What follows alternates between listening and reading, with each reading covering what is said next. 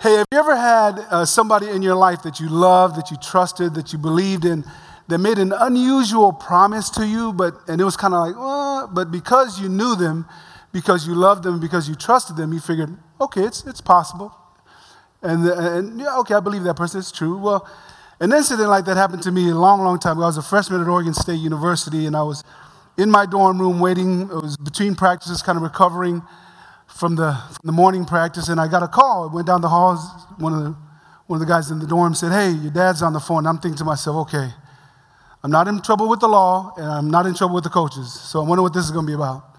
So I get the phone, and I'm talking to my dad. And Pops is not a chat guy. He's not. A, he's like right to the point. And but he's a little chatter. He's he's chattering up a little bit, and so I'm kind of following. I'm just trying to think what what's the point of this conversation? Where are we going with this? Um, and then and then he dropped a blessing bomb on me, and, and that's a good bomb. He said something to me that kind of caught me off guard. He goes, Well, son, uh, I'm buying you a stereo system and I'm sending it up. And I thought to myself, okay, I'm going to pause for a second, because then he's going to say, Psych, just kidding. Because, I mean, he's never ever done that. And let me give you some background. You know, we came from a family that, that was not very rich. We were so poor we couldn't pay attention. I mean, uh, government cheese was a staple part of my diet. For those of you who know what government cheese is, you get this brick in the mail, and uh, I, used to sh- I used to cut off about a third of it and go hide in the backyard and eat it before anybody else got to it. But you know, uh, you know, and I didn't know that spaghetti didn't come in a can. You know, I didn't know that Chef Boyardee was. I thought that was the, those are the people that made spaghetti. And uh, you know, we didn't have much. We, you know, clothes. We had some clothes and and food. Obviously, I beat everybody to the dinner table. But, you know, we didn't have much, but we were okay with it. I, I didn't know I was poor. I, I, knew I didn't have much, but I didn't know I was poor. Uh, and so when my dad said that to me, that I'm buying you a stereo system, he might as well have said, I'm buying you an airplane. You know what I'm saying? And I thought to myself, wait a minute, did mom win the bingo or something this weekend? so, so as soon as we hang up, I'm done. I'm, i was, you know, we hang up and I'm thinking to myself, I'm processing. I was, wow, I got a stereo system, man. I got, you guys want to show the picture of the stereo system I'm talking about? I mean, hey, that might look messed up to you, but to me, from the west side, that's the deal right there. I mean, we had eight track tape, cassette player, got, got that, you know, they put that, those uh, uh, 45s on top of the stack. You can stack about 100 of them on, the, on that turntable. And I, I, was just excited. And so I'm telling my roommate, I'm telling friends in the dorm, hey, Pop's got me a stereo system. And so for the next several weeks, I, I was just excited. I was acting like I had a steer. I went to the record store. You know what a record store is? No, you don't. You don't know what a record store is. I bought me some 45s, bought me some 8-track tapes, and I was, just, I was ready for the, for the promise to show up. And it did, finally.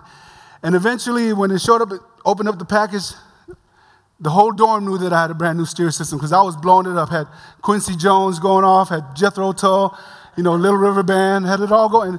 I remember one of the guys, because we lived in the upper classmen's dorm at, at Sackett Hall, and so me and Rudy, my roommate, we were the only freshmen I think that they allowed into the dorm that year. Good thing.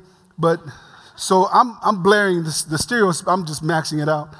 And uh, one of the guys comes and knocks on the door. He says, Hey, man, you need to turn that down. Really? In other words, I didn't turn it down, I turned it up. Anyway. So, I mean, I was, I was really excited. So, I, I don't know much, but has that, has that ever happened to you? Well, what if, what if God promised you something? What if our Heavenly Father made a promise to you? See, my dad promised me. I knew my dad. One thing I knew about it, if he said something, you can just take it to the bank. You can cash that check. Because he meant what he said, and he did what he said he was going to do. And God is like that too with us. Hebrews 11, chapter, chapter 11, verse 1 says this faith is the confidence that we hope for will actually happen. It gives us assurance about things we cannot see. And for about three weeks, I was acting like I had a stereo system. You couldn't tell me any different. My actions lined up with what I believed. And I believed what I believed because I knew who I believed in. Chapter, verse 6 says this It is impossible to please God without faith. Anyone who wants to come to, to, to Him must believe that He is and that he's a, he's a rewarder of those who sincerely seek Him. Another version says that God is a rewarder of those who diligently seek Him. Abraham the Old Testament character in the Bible is one of the most revered figures in, in, in, in our faith. And, and God made a promise to Abraham that took 25 years for it to, to unfold. 25 years for that, from the time he gave the promise to its fulfillment. And today we're going to take a peek at Abraham's journey and have a look at how he lived between the time God made the promise and when that promise was fulfilled. Let's pray. God, I thank you that we can gather together in a place like this and worship you and exalt your name. God, thank you for the moments that we've had in worship. And, and as we get into your word, Lord, I pray that you would plant your, the seed of your word in fertile soil of our hearts and that it would grow up, bear fruit that'll bless our lives and the lives of those around us. I pray that in Jesus' name. Our main text today is out of Genesis chapter 22. And I love the way it captures what it means to be living between the promise and the fulfillment. But before we get to chapter 22, I want to highlight several milestones in Abraham's journey. And I want to start in chapter 12. We're going to follow him a little bit, give you a little bit of background as we get to Genesis chapter 22. So we start off, Abraham's journey begins in chapter 12. God shows up on the scene and he says, Leave your native country, your relatives, and your father's family and go to the land I will show you. I'll make you into a great nation. I will bless you and make you famous, and you'll be a blessing to others. I will bless those who bless you and curse those who treat you with contempt. All the families on the earth will bless you, will be blessed through you. So Abraham departed as the Lord had instructed, and he was about 75 years old at the time of this. So Abraham's response was to God's direction and promise was immediate obedience. I like the phrase that Pastor Stan uses often is ready obedience. And then if, if we look at that, that's, that's chapter 12. In chapter 15, Abraham begins to wrestle with the promise that God has given. That, that ever happened to you where you felt like God gave you this, this word, this promise, and even gave you a vision for it, and it was just kind of taking longer than you thought it would take? Scripture says that sometime later, Abraham is he's kind of trying to bend his mind around this promise, and he comes up with this idea that perhaps God's delaying, and so God needs a little bit of a help. Maybe God is going to make it work out like this. There's a servant in my house, and he begins to even doubt. He said, God, how can you make this happen? There's no, I'm, I'm old, Sarah's old, and God, and maybe it's my servant that you're going to use to bring this promise about. And God's response in verse 4 of Genesis 15 is No, your servant will not be your heir, for you will have a son of your own who will be your heir. I'm, i promised you a son. I'm going to give you a son. Nobody else is going to fulfill. I got it down. And Abraham believed the Lord, and the Lord counted him as righteous because of his faith. Wrapping our minds around God's promises can be difficult at times, especially when we're acutely aware of our inadequacies and our deficiencies, isn't it? Genesis chapter 16, Sarah tries to get in on the mix. So we find her calling what's called an audible. She makes a decision that was not hers to make. But she comes up with this bright idea. Now, you know, if you don't know what an audible is, I'll give you a little quick football 101. An audible is a play that, that is usually what happens is that the coaches will design a play, and then if if the facts on the field change a little bit, you can audible out of that play to another play that'll be more effective. So, coach calls a play, you get in the huddle, you run the play, and if you need to call an audible, coach gives the authority, usually to the quarterback, to make the call that would change the play. And I remember one time uh, we're in a huddle. We're, this is when I was playing professionally, uh, and, and, I'm in huddle, and I got banged up a little bit. I was a little disoriented. Head was kind of throbbing, shoulder was hurting a little bit. And, and, and then the, the quarterback comes in, the, Fred comes in the, in the huddle. He goes, All right, here's the play. And he calls the play. And it's a play that requires me to open up a lane so the running back can get through. So it's coming right down, down, right down the middle. And I'm thinking to myself, my head is hurting, a little blurry, shoulder. We're not running that play. So we're getting in this huddle. We're in the huddle. Fred calls the play. I said, nope, call a different play. Fred go, what? Man, I messed up. Got to call it. So I looked over to our right tackle. I said, Markham, you good? Yeah, I'm good. Run the play over Markham. So we called the play. We run the play. Didn't turn out so well. Quarterback, coach calls a timeout. He goes, who called the audible? Quarterback, Lavasa called the audible. What is the lineman doing calling an audible? And sometimes when God tells us what to do, we think we got to help him out a little bit. Oh, I get it. You need a little bit of help, God. Here's how we're going to work this out. Right? Smart us. Brilliant. Right? So this, this incident takes place about 10 years after they've landed. Sarah's frustrated, Abraham's frustrated, and she thinks, perhaps I can have a child through the servant girl that's in the house. Right? Here's a, here's a, here's a thought for you God doesn't need your help. He will call inaudible if, if he wants to call inaudible. Right? But until he does, until he calls audible, just stay the course. Stay the course. He'll make the call if he wants to make the call. So 25 years later, 24 years pass. Uh, after the promise made, Abraham is now close to 100. He's 99. Sarah is 89. Both of them are getting up in, in their age. And, and at this particular juncture in, in Genesis chapter 18, some visitors show up. And one of them says, Hey, I feel like I have a word from the Lord for you. Uh, here's what's going to happen. A year from now, that son that you were promised by God, that son, he's going to arrive a year from now, right?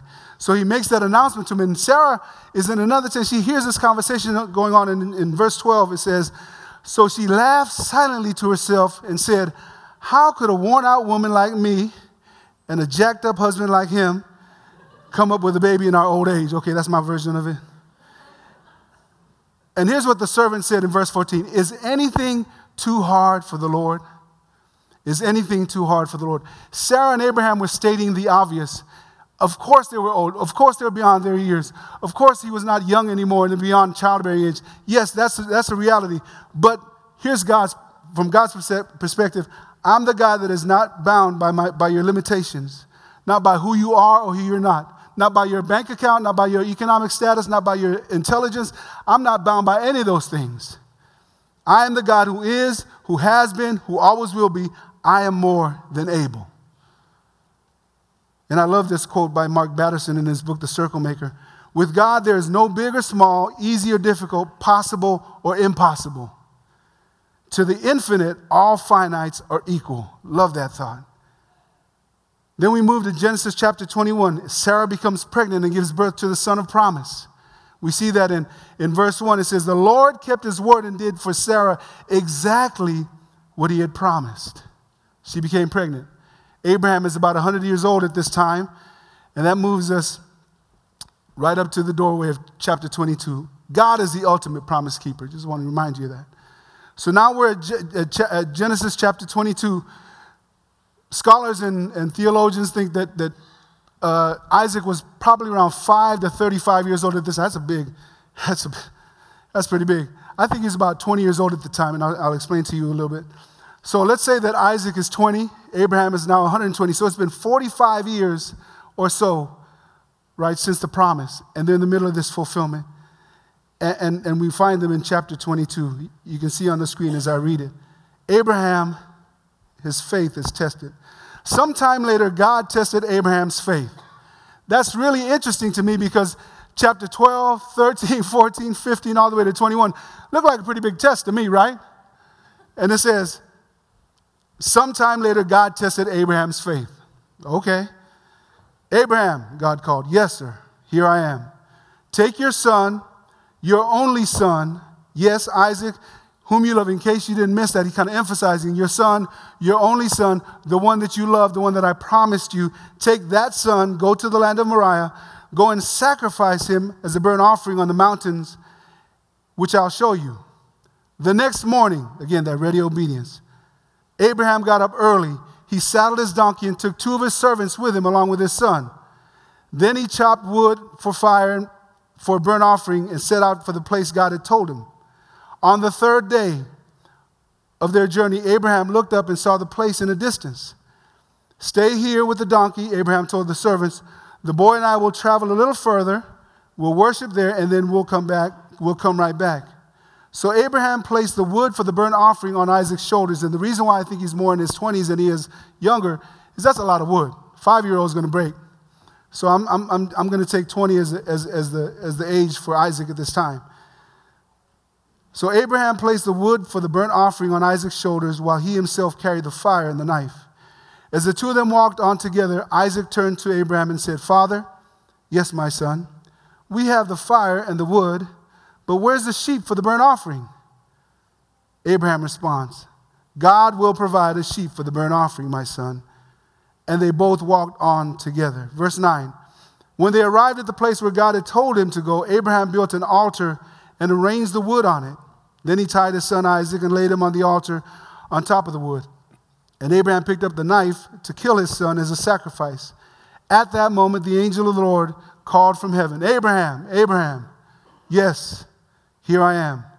Don't lay a hand on the boy, the angel said. Don't hurt him in any way, for now I know that you truly fear God. You've not withheld from me even your son, your only son. Then Abraham looked up and saw a ram caught by its horns in a thicket. So he, he took the ram and sacrificed it as a burnt offering in, the place, in place of his son. Abraham named the place Yahweh Yireh, which means the Lord will provide. Three thoughts for us to consider today as we look at Abraham's life and how he lived between the promise and the fulfillment. The first thought is this peace. Peace. Abraham had a relationship with God. His actions revealed a deep love and deep trust for God. In fact, here's, what, here's how James describes Abraham. He says that Abraham was called a friend of God. What a wonderful, well, that'd be an amazing place to be, that, that God is my friend. Uh, I remember one time when I got stuck at the Narita airport, we were, I was on a mission trip, and I got stuck there. And, and while, I was in, uh, while I was in Japan, I was there for a mission trip for about three weeks. I, I, I befriended, uh, at that time, a gentleman named Konishiki. He was a sumo wrestler. He was an ozeki, which is the champion. Now, in, in Japan, they treat these guys like gods. He's about, Konishi's about 600 pounds. Anyway, so I'm at the airport, and they won't let me get on the plane. So I call Konishiki up, and I say, hey, bro, something's happened, man. They won't let me on the airplane. He goes, all right, I'll be right there. I'm sending a car. He comes up, they pick me up, and we go to the ambassador's office, the U.S. Embassy, and we go in there. And uh, I mean, I'm just, I'm just a guy. We go into the embassy. Uh, Konishiki introduces me to the ambassador and say, hey, this is my friend Roger. We're talking. And so I sit down for 15 minutes. They talk about, I forget what it was, but it had nothing to do with me, right? I'm sitting there like, okay, when are they going to get to the part about let him back into America? So we get up, and Konishiki, uh, who's a, his real name is Saleh, he's a Samoan guy. He goes, hey, bro, we're done, let's go. Okay, Mr. Ambassador, goodbye. So we, we go out the door, and I'm thinking to myself, what just happened? So you're good, just go to the airport, you're good. I get to the airport, they treat me like I'm a king. Had absolutely nothing to do with me, had everything to do with my friend.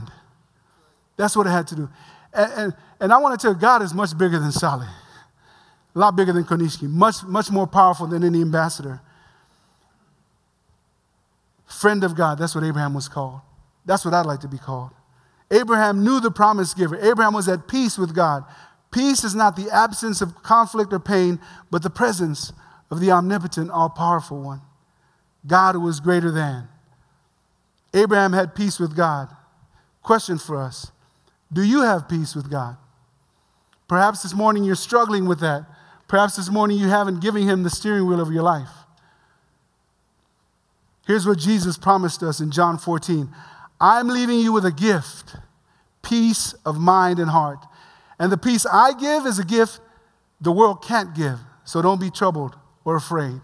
Romans says this therefore, therefore, since we've been made right with God, right in God's sight by faith, we have peace with God because of what Jesus did. Romans 15, I pray that God, the source of hope, will fill you completely with joy and peace because you trust in him.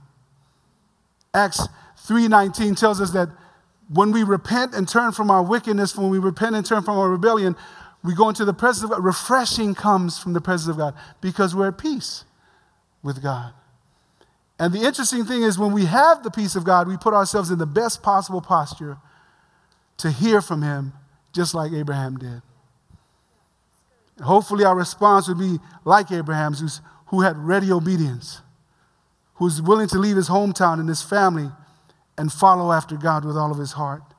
Abraham knew God, he trusted God. He'd followed God with his whole heart, he had peace with God. So we have peace. Second, second thing that emerges out of Abraham's life purpose. Remember the promise that God gave him in, in Genesis chapter 12? I will give you, I will make you into a great nation. I'll bless you and make you famous. And you'll be a blessing to others. I will bless those who bless you and curse those who treat you with contempt. All the families on the earth will be blessed through you. This is my covenant in Genesis 17. I will make you a father of a multitude of nations. Here's your purpose. Here's my plan for your life. Abraham doesn't even have a son yet. But God's promises, God's purpose exceeds Abraham's circumstances, his resources, his experience, his abilities. It was a vision that required God's help in order for it to become a reality. Hebrews 11 says this faith is the confidence that what we hope for will actually happen. I really like the way the Amplified Bible says it. It says, Now faith is the assurance, the confirmation, the title deed of things we hope for, being the proof of things we do not see, and the conviction of their reality. Faith perceiving as real fact what is not revealed to the senses. And again, verse 6 it is impossible to please God without faith. God rewards those. We, if we come to God, we need to come to God believing that He exists and that He's a rewarder. He's a rewarder of those who diligently and sincerely seek Him. I'll never forget the day when Stan, Pastor Stan, came into our elders meeting. I was serving as an elder. This is back in 1999. I think it was. And then Stan came and he said, Guys, I feel like we need to pray. I feel like the Lord wants us to build a high school to glorify His name. And for me, it was a moment that I'd never really anticipated or ever thought about. But all of a sudden, I, was, I, I, I just, it just became emotional for me when he said that. And, and the second thought that came, the thought that came in the midst of that emotion was, what if we could build a safe place for kids? And perhaps I'm influenced by a friend of mine named, uh, was it Jimmy? No, it wasn't Jimmy. We'll just say Jimmy. I was in the seventh grade, and uh, I would go by and pick. He, he, lived in this in, in this rundown motel. S- anyway, Smitty, cheese and crackers. He knows the story. yeah, right. Two services. And it's kind of a rundown motel room, and I'm on my way to class. I'm on my way to school, seventh grade, and I go and knock on his door. And, uh, and when he opens the door, this, this wall of just alcohol you know, just the smelling, the stench of alcohol just hits me in the face. And I'm like, whoa, what is that? Smitty opens up the door, and I'm like, I see behind him, he's putting on the jeans that he's been wearing all year and, and the tattered white t shirt that he's always worn. And behind him is his dad. His dad is on, nobody's on the bed, there's just junk piled up on the bed. One bedroom motel room. His dad's shirtless and drunk out on the floor. I pick up Smitty, we go to school. And perhaps I thought about that. Here, here, here's the reality we live in a very nice area, but there is brokenness. There is there's heartache in homes where there should not be. And sometimes our kids are raised in an environment that is just messed up. And, and then they go to a school system that's kind of messed up. And, they're, they're, and it's just a tough. What if we could build a place that was a safe haven for kids where they can have a moment alone with God, perhaps. A moment alone, or, or then a place that's healthy, that embraces them, that encourages them, that inspires them. What if we could build a place like that? And I remember Bill Stein, who continues to serve as an elder today and one of my heroes. I remember him praying, God, help us discover your will as you go towards your, your purposes. We began with no money, no land, but what we did have was a vision from God. It was way beyond our abilities, way beyond what we can do, even think. But perhaps God would do this on our behalf, and, and here we are. We're going to the eighth year of our high school. Our elementary and middle school has been serving the Southwest Portland area for 30 years, over 30 years. Our children's ministry, our youth ministry, amazing. Women's ministry, prison ministry, life groups, street to seat, volunteers, you name it. The life that's being birthed out of this place. Establishing a Jesus centered educational experience for the next generation has been part of our purpose here at Horizon Community and Horizon Christian Schools. Building a place that encourages and inspires people to follow Jesus with their whole heart. That's what we're about here in this house. That's what we do. How about you? What promises, what purposes has God birthed in your heart? What is it about Him that He's turned your attention towards that matters most to you? You might say, I don't have. hit the pause button for a minute and just think. He's given you something. And it's beyond your ability, perhaps. Perhaps it's way beyond what you can even imagine. But there's a God that's bigger than your imagination. Which brings me to my third point God's purposes and plans for your life and my life are amazing. And that's what Abraham and Sarah discovered, and that's why that's what we will experience as we follow him. But it's going to require something else. Not just the peace, not just the purpose, but also perseverance. One of the key character traits of Abraham that helped him navigate living from the promise to the fulfillment is that perseverance. Abraham was tested by God, and that testing wove strength and perseverance into the fabric of Abraham's character. Genesis chapter 22, sometime later, God tested Abraham's faith. We heard that story. He tells him, Hey, go sacrifice your son. Look at verse 4. On the third day of their journey, Abraham looked up and saw the place in the distance. Stay here. So he, essentially, he tells his, the two servants that he's with, Abraham and Isaac had two, two servants with him. They come up to the mountainside and he tells his servants, Stay here for a minute. I want you to just camp out here. Isaac and I, we're going to go up to the mountain. We're going to worship God and then we're going to come back together. That's what the scripture said. The boy and I will travel a little farther, we will worship there, and then we will come back.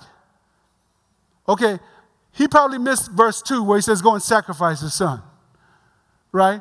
Wait a minute, that's not what God said. God didn't say, you know, you're going to bring anybody. But, but here's what Abraham did. Uh, Hebrews chapter 11, verse 19 gives us a little the window into the soul of Abraham and his trust in God. It says this about, about Abraham's faith. Abraham reasoned that if Isaac died, God was able to bring him back to life again. So, Abraham, knowing this God that loves him, knowing that God's got a promise in his life, knowing that the fulfillment of that promise had everything to do with Isaac, just assumed the best case scenario for God. He said, I don't know anything about what's going on, but I do know this. I know the God that I serve. And apparently, he's going to bring him back to life. Apparently, he's going to do something that's never been done before in the history of man. Apparently, he's going to revive and resuscitate my son to the place where it'll be, it'll be as if we went and worshiped for a while and then came back all intact. Right? And perhaps you're sitting there going, man, well, how can God, hey, I know it may be flatlining for you, but perhaps, perhaps the God that we serve can bring it back to life. When Abraham's faith was tested, he chose to do God's will, God's way. James says this For you know that when your faith is tested, your endurance has a chance to grow. So let it grow. That's what it says. For you know that when your faith is tested, your endurance has a chance to grow. Your faith a little tested this morning? Let it grow. That's what the scripture says. Hebrews 12 says this and let us run with endurance. This is in verse 1 towards the end. Let us run with endurance the race God has set before us. Let us run with endurance the race that God has set before us. In weight training, if you want to gain muscle mass or strength, you must introduce and increase the pressure. It's required for growth. If you want to grow, it's going to require pressure, sometimes intense pressure. And the more stress you put on your muscles, the more they grow. This does not increase your muscle mass.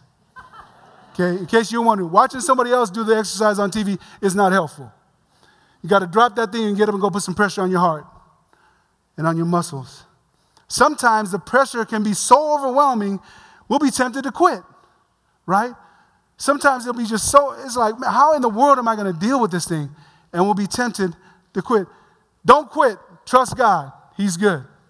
Don't quit. I remember uh, my first year in professional football, I tore out my knee. So this knee, we're playing on ESPN, and I'm in a st- this knee ended up coming up like this. That's not a very uh, helpful. That hurts a little bit. So this knee is broken like this, and I'm I'm the medial collateral anterior cruciate gone, just ripped. And so I'm, I'm, I'm laying on the ground, I'm writhing in pain, and I'm looking at my knee that's like this. That's not supposed to be like that. And I'm just trying to wiggle it back, and I'm in pain. It felt like somebody had taken a, a Bunsen burner and just stuck it under my heels and just turned it full blast.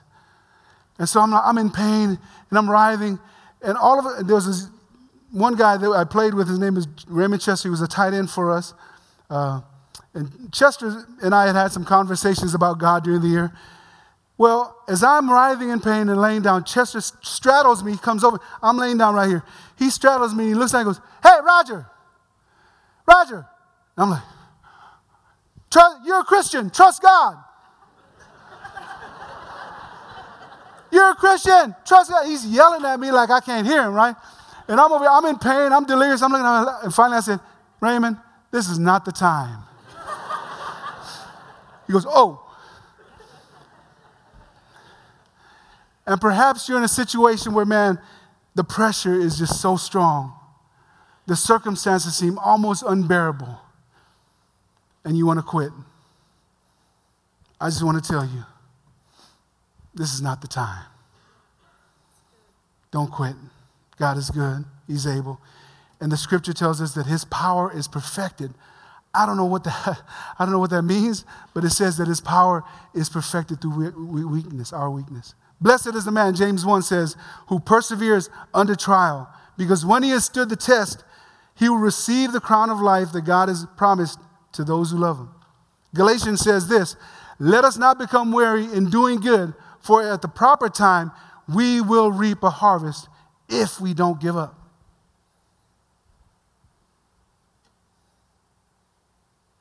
Perseverance. Freshman year, there's a, there's a apparently coaches think that it's a good idea to prepare you before the season comes and they have this thing called hell week that they put you through and what that means is there's two weeks of absolute chaos that, that they run your body through the, it's, it's a training regimen. And part of, part of those weeks includes setting up station kind of interrogation stations. It, stations all around the field. There's about eight stations and, and a coach at each station. And they have these drills that they run you through where they're up downs hitting drills and you're running through like six minute increments, next station, next station, and they're just beating the tar out of you. I think coaches are kind of masochistic by nature. So, so they're running you through this drill, and I remember as a freshman, I'm thinking, man, how long is this going to go on? What in the world is happening? And, and, and, and uh, during, between, between the stations, I remember there's kind of a little lull time. I could hear way off about 100 yards away, there's a group over there, and, and the young man named James Fields, who was a running back from Chicago, James goes, How long? And I'm like, I'm afraid. I don't know what's going on. I'm looking around. All these little groups are looking that way. Then he said, How long? Dead quiet, just like this. How long, my brothers? Then somebody from about 100 yards away, another guy, another group goes, Not long. How long? Not long. How long? Not long.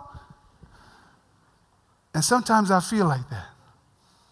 We ask ourselves, God, how long? How long is this going to go on? And the Spirit of God would say to you, not long. Not long. Therefore, put on the full armor of God so that when the day of evil comes, not if, when the day of evil comes, you may be able to stand your ground. And after you have done everything, within your power, within your resources, within your, within your constitution, after you've done everything to stand, guess what? Stand. Quitting is not an option. God doesn't fail. After you've done everything to stand, stand. Then Abraham looked up and saw a ram caught by its horns in the thicket. So he took the ram and sacrificed it as a burnt offering in place of his son. Abraham named the place Yahweh Yireh, which means the Lord will provide. On the mountain of the Lord, it, it will be provided. Abraham's journey reminds you and I how to live between the promise and the fulfillment. Abraham experienced the peace of God because he was a friend of God. And God's purposes were clear to Abraham.